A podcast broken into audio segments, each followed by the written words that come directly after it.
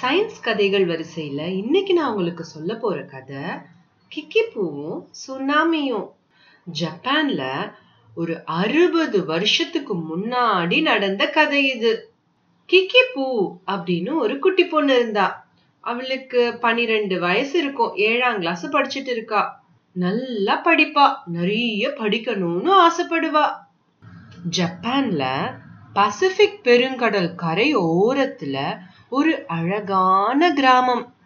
அந்த கிராமத்துல தான் கிக்கி பூவும் அவளுடைய குடும்பமும் வசிச்சு வந்தாங்க. ஒரு நாள் கிக்கி பூவோட அப்பா கடலுக்கு மீன் பிடிக்க போயிருந்தாரு. கிக்கி பூவும் அவங்க அம்மாவும் வீட்டுக்கு வெளிய மீனை காய வச்சுக்கிட்டு இருந்தாங்க. அப்போ திடீர்னு அவங்க பாதத்துக்கு கீழே இருந்த நிலம் அதிருச்சு நடுங்குச்சு. கிக்கி பூவும் அவங்க அம்மாவும் அமைதியா அதை அப்படியே உணர்ந்தாங்க. ஒரு அரை நிமிஷம் வரைக்கும் அந்த மாதிரி அதிர்வுகளை உணர்ந்தாங்க. அதுக்கப்புறம் எல்லாமே சரியாயிருச்சு. எந்த பெரிய பாதிப்பும் எதுவும் இல்லை. ரிக்டர் ஸ்கேல் அப்படின்னு ஒரு அளவு இருக்கு. இந்த மாதிரி நிலநடுக்கம் நில அதிர்வுகள் பூகம்பம் இதெல்லாம் எவ்வளோ பெருசு எவ்வளோ சக்தி வாய்ந்தது அப்படின்னு சொல்றதுக்கு ரிக்டர் ஸ்கேல் அப்படின்னு ஒரு ஸ்கேல் இப்போ நீங்க கடைக்கு போனீங்கன்னா கடைக்காரர் கேட்பாருல்ல எவ்வளோ மீட்டர் துணி வேணும்? ரெண்டு மீட்டர் வேணுமா? அப்படி கேட்பாருல்ல அது மாதிரி ரிக்டர் ஸ்கேல்ல இந்த நிலநடுக்கத்தோட பவரை குறிப்பிட முடியும். ஒரு மீட்டர் துணி அப்படி சொல்ற மாதிரி ரிக்டர் ஸ்கேல்ல இந்த பூகம்பத்தை நாலு அப்படின்னு சொல்லுவாங்க. இந்த மாதிரி லைட்டா ஏற்படுற பூகம்பத்தை. அதே இது ஏழு வந்துருச்சுன்னா பயங்கரமான பூகம்பம் அது. எட்டெல்லாம் வந்துருச்சு. அவ்வளோதான். ரொம்ப பயங்கரம். கிக்கி பூவோட அம்மா இந்த நிலநடுக்கத்தை ரொம்ப பெருசாலாம் கண்டுக்கல. ஜப்பானியர்கள் யாருமே பொதுவா இந்த மாதிரி சின்ன சின்ன நிலநடுக்கத்தை பெருசா கண்டுக்க மாட்டாங்க. ஏன்னா ஒரு வருஷத்துக்கு ஒரு ஆயிரம் தடவையாவது இந்த மாதிரி நடக்கும். அவங்க அதுக்கெல்லாம் ரொம்ப பழகி போயிட்டாங்க. அவங்களோட வீடுகள் கட்டிடங்கள் எல்லாமே இத மாதிரி ஏர்த்குவேக்கு எப்படி நம்ம கட்டிக்கலாம் அப்படின்னு அடாப்ட் பண்ணிக்கிட்டாங்க. கிக்கிப்பூ அவங்க அம்மா கிட்ட போய் கேட்டா அம்மா ஏம்மா இந்த மாதிரி நிலநடுக்கம் ஏற்படுது? என்ன காரணம்? அப்படின்னு கேட்டா அவங்க அம்மா உடனே அவங்களுடைய பழங்கதைய சொல்ல ஆரம்பிச்சாங்க. என்னடி மறந்து போச்சா? எத்தனை தடவை தான் நீயும் கேப்ப இந்த நமாஸ் கதைய? கேளு மறுபடியும் சொல்றேன். நம்ம பூமிக்கு அடியில பாதாள உலகத்துல ஒரு பெரிய மீன் கேட்ஃபிஷ் அந்த ராட்சத கெழுத்தி மீன் பாதாள உலகத்துல இருந்துகிட்டு தன்னோட வாழை கூட இப்படி லைட்டா ஆட்டுனா போதும்.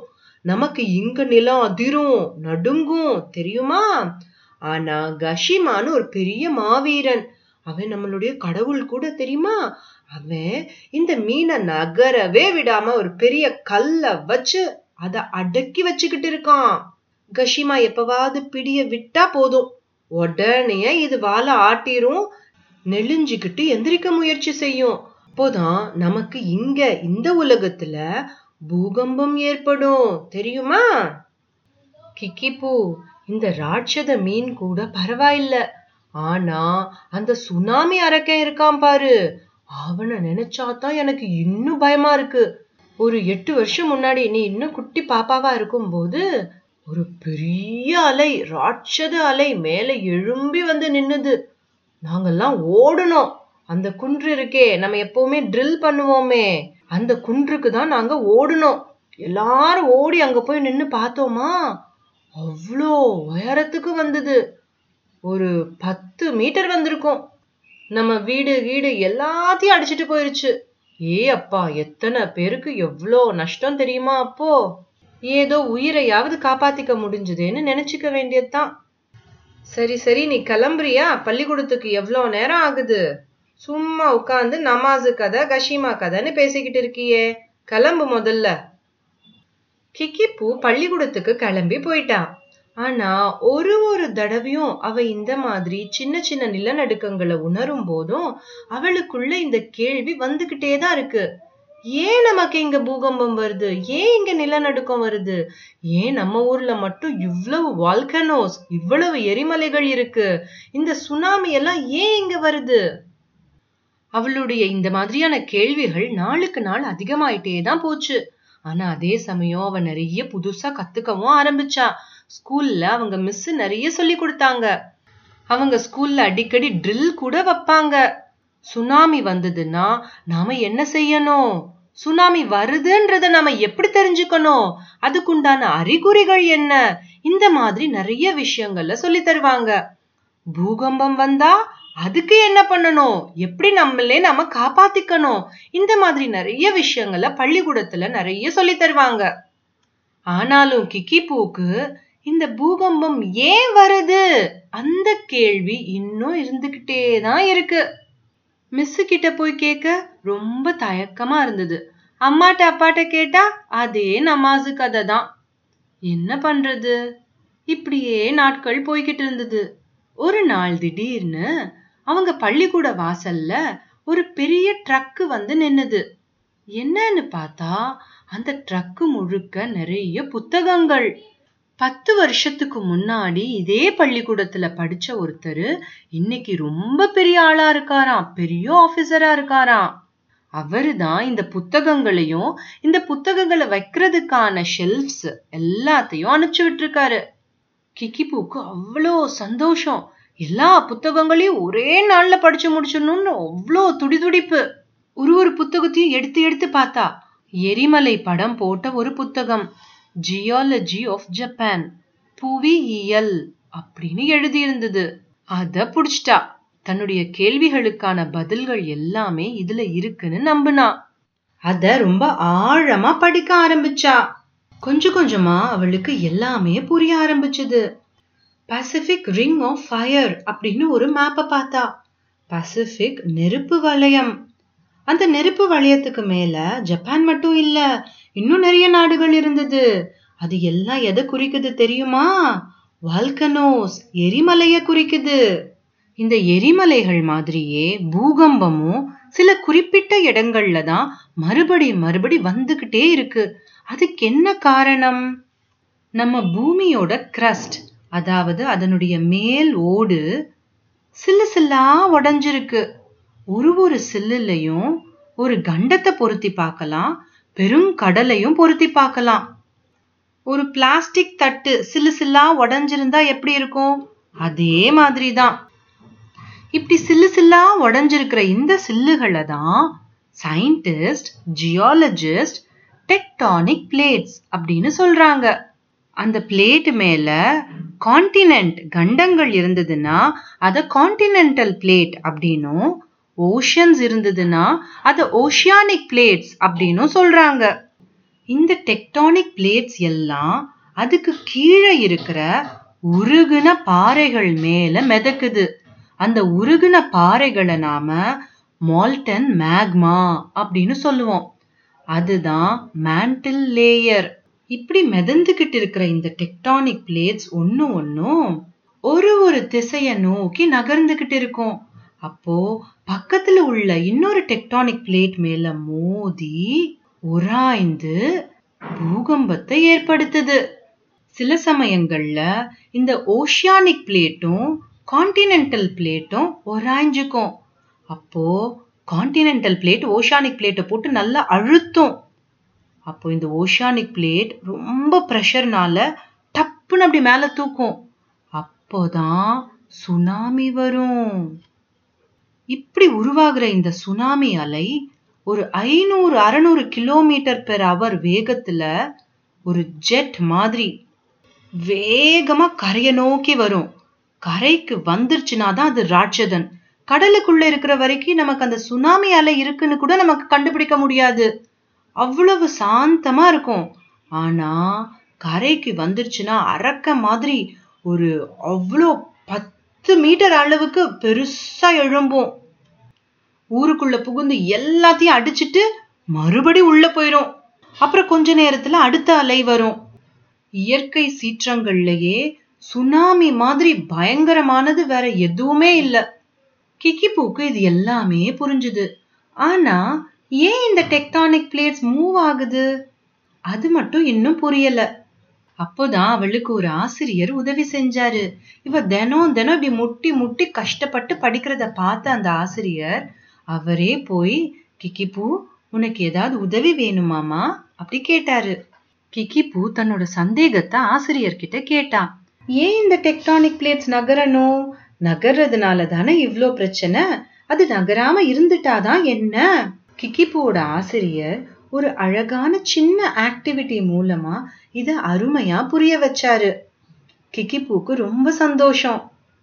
பூமிக்குள்ள என்ன இருக்குன்னு தோண்ட தோண்ட நமக்கு இயற்கை மேல அவ்வளவு ஒரு பெரிய மரியாதை ஏற்படுது. கிக்கிப்பூக்கு தான் ஒரு ஜியாலஜிஸ்ட் ஆகணும்னு அன்னையிலிருந்து ரொம்ப ஆசை. இயற்கையை எதிர்த்து நிற்க முடியாதுன்னு அவளுக்கு நல்லா தெரியும். ஆனா இயற்கை சீற்றங்கள்ல இருந்து மக்களை காப்பாத்தணும்னு அவ ரொம்ப ஆசைப்பட்டா. இப்படி சந்தோஷமா பகல் கனவு கண்டுகிட்டே வீட்டுக்கு போய் சேர்ந்தா கிக்கிப்பூ வீட்டுக்கு போய் பார்த்தா அவங்க அம்மாவும் அப்பாவும் ரொம்ப உன்னிப்பா ரேடியோ கேட்டுட்டு இருக்காங்க ஏதோ சோகமான செய்தின்னு மட்டும் அவளுக்கு தெரியுது. அவங்க அம்மா அப்பா முகத்தை பார்த்தாலே ரொம்ப கவலையா இருந்தது. என்ன செய்தி? பசிபிக் பெருங்கடலோட மறு கரையில இருக்கக்கூடிய சிலி நாட்டுல ஒரு பயங்கர பூகம்பம். ரிக்டர் ஸ்கேல்ல ஒன்பது. ஏழு நாளே தாங்க முடியாது. இது ஒன்பது. இந்த பூகம்பத்தினால சுனாமி அரக்கன் வெளியே வர போறான் பூகம்பத்தினால ஏற்படக்கூடிய அழிவை விட இந்த சுனாமினால ஏற்படக்கூடிய அழிவு இன்னும் பயங்கரமானதா இருக்கும். வரலாற்றிலேயே ரொம்ப மோசமான பூகம்பம் அது. இந்த பூகம்பத்தினால பசிபிக் பெருங்கடலோட மறுகரையில இருக்கிற ஜப்பானுக்கு ஏதாவது பாதிப்பு வருமா? ஒரு பத்து பதினஞ்சாயிரம் கிலோமீட்டர் தள்ளி இருக்கு ஜப்பான். இங்க வரைக்கும் ஏதாவது பாதிப்பு ஏற்படுமா என்ன? கவர்மெண்ட் சொல்லிருச்சு. கவலைப்படுறதுக்கு எதுவும் இல்ல. சுனாமி வரலாம். ஒரு எச்சரிக்கை அவ்வளவுதான். மக்களும் யாரும் ரொம்ப அலட்டிக்கவே இல்லை. ஆனா கிக்கிப்பூட அம்மாவுக்கு கொஞ்சம் பயமா தான் இருக்கு. நாம வேணா குன்றுல போய் இருப்போமா? அப்படின்னு அவங்க அப்பாட்ட கேட்டாங்க. அதெல்லாம் தேவையில்ல. பதினஞ்சாயிரம் கிலோமீட்டர்ல இருந்து இங்க வர்றதுக்கே இருபது மணி நேரத்துக்கு மேல ஆகும். அப்படி ஏதாவதுன்னா மணி அடிப்பாங்க. அப்ப போய்க்கலாம். நீ ஒன்னும் பயப்படாத. அப்படின்னு சொல்லிட்டு விட்டுட்டாரு. ஆனா கிக்கி பூக்கு தான் படிச்சது எல்லாத்தையும் யோசிச்சு யோசிச்சு பார்த்து ஒரு பயம் வந்தது. ஏன்னா கடல்ல சுனாமி அலை வந்துட்டு இருக்கும்போது அதை தடுத்து நிறுத்துறதுக்கு ஆளே கிடையாது. எந்த வகையிலையும் அதனுடைய சக்தியை அது இழக்கவே இழக்காது. நேரா கரையில தான் வந்து அடிக்கும். இதையெல்லாம் யோசிச்சு யோசிச்சு பார்த்துக்கிட்டு இருந்த கிக்கி பூக்கு தூக்கமே வரல. நைட்டு முழுக்க புரண்டுகிட்டே இருந்தா. கனவு முழுக்க சுனாமி. எந்திரிச்சு எந்திரிச்சு உட்கார்ந்தா. எப்படியோ இரவு கடந்து போயிருச்சு. மறுநாள் காலையில இருந்து அந்த ஊர்ல எல்லாரும் ரேடியோ பெட்டியோட தான் உட்கார்ந்துருந்தாங்க. என்ன செய்தி என்ன செய்தின்னு? ஆனா ஜப்பானுக்கு எந்த வகையிலையும் பாதிப்புன்னு எந்த ஒரு செய்தியுமே வரல. எல்லாரும் நிம்மதி பெருமூச்சோட பேசாம இருந்தாங்க. கிக்கி பூக்கு மட்டும் ஒரு சந்தேகம் இருந்துகிட்டே இருந்தது. அப்பப்போ கடலை எட்டி எட்டி பார்த்துக்கிட்டு இருந்தா. கடல்ல ஏதாவது மாற்றம் தெரியுதா? என்னமாவது பிரச்சனை தெரியுதான்னு பார்த்துக்கிட்டே இருந்தா. பெருசா எந்த பிரச்சனையுமே இல்ல. அது வரைக்கும் கிக்கிப்பூக்கு சந்தோஷம்தான். நைட் ஆயிடுச்சு எல்லாரும் தூங்க போயிட்டாங்க. கிக்கிப்பூ மட்டும் கணக்கு போட்டுக்கிட்டே இருந்தா. ஐநூறு கிலோமீட்டர் பெர் அவர் வேகத்துல வந்ததுன்னா இந்நேரம் எங்க வந்திருக்கும்? ஒருவேளை அறநூறு கிலோமீட்டர் ஒரு மணி நேரத்துல வந்ததுன்னா? இந்நேரம் இங்க வந்திருக்கணுமே. அப்போ ஒருவேளை சிலி இன்னும் கொஞ்சம் தூரமா இருக்குமோ இங்கிருந்து? இல்லைன்னா இல்லேனா சுனாமி தான் வரலையா? ஆனாலும் நம்ம ரொம்ப கவனமா இருக்கணும். கிக்கிப்பூ அப்போ அப்போ கடலை எட்டி எட்டி பார்த்துட்டு இருந்தா. ஒரு மணி நேரத்துக்கு ஐநூறு கிலோமீட்டர் வேகத்துல வந்தா இந்நேரம் இங்க வந்திருக்கணும். அப்படின்னு சொல்லிக்கிட்டே எட்டி பார்த்தாளா? கடல் உள்வாங்கிக்கிட்டு இருந்தது. பாறைகள் எல்லாம் தெரிஞ்சது. இது சுனாமிக்கான முக்கியமான ஒரு அறிகுறி. பயங்கர பதற்றத்தோட வீட்டுக்குள்ள ஓடுனா கிக்கிப்பூ. அவங்க அம்மா அப்பாவை எழுப்பி செய்திய சொன்னா அவங்க அம்மா அப்பா என்ன பண்றதுன்னு யோசிக்கிறதுக்குள்ள இவ ஓடிட்டா. ஓடி போனா ஊருக்கு மத்தியில இருக்கிற மணிக்கூண்டுக்கு ஓடுனா. சுனாமி எச்சரிக்கைக்கு ரெண்டு அடி மணி அடிக்கணும். ஆனா பதற்றத்துல இவளுக்கு அதெல்லாம் மறந்து போச்சு. மணி அடிச்சுக்கிட்டே இருக்கா. டங் டங் டங் டங்னு. ஊரே எந்திரிச்சிருச்சு.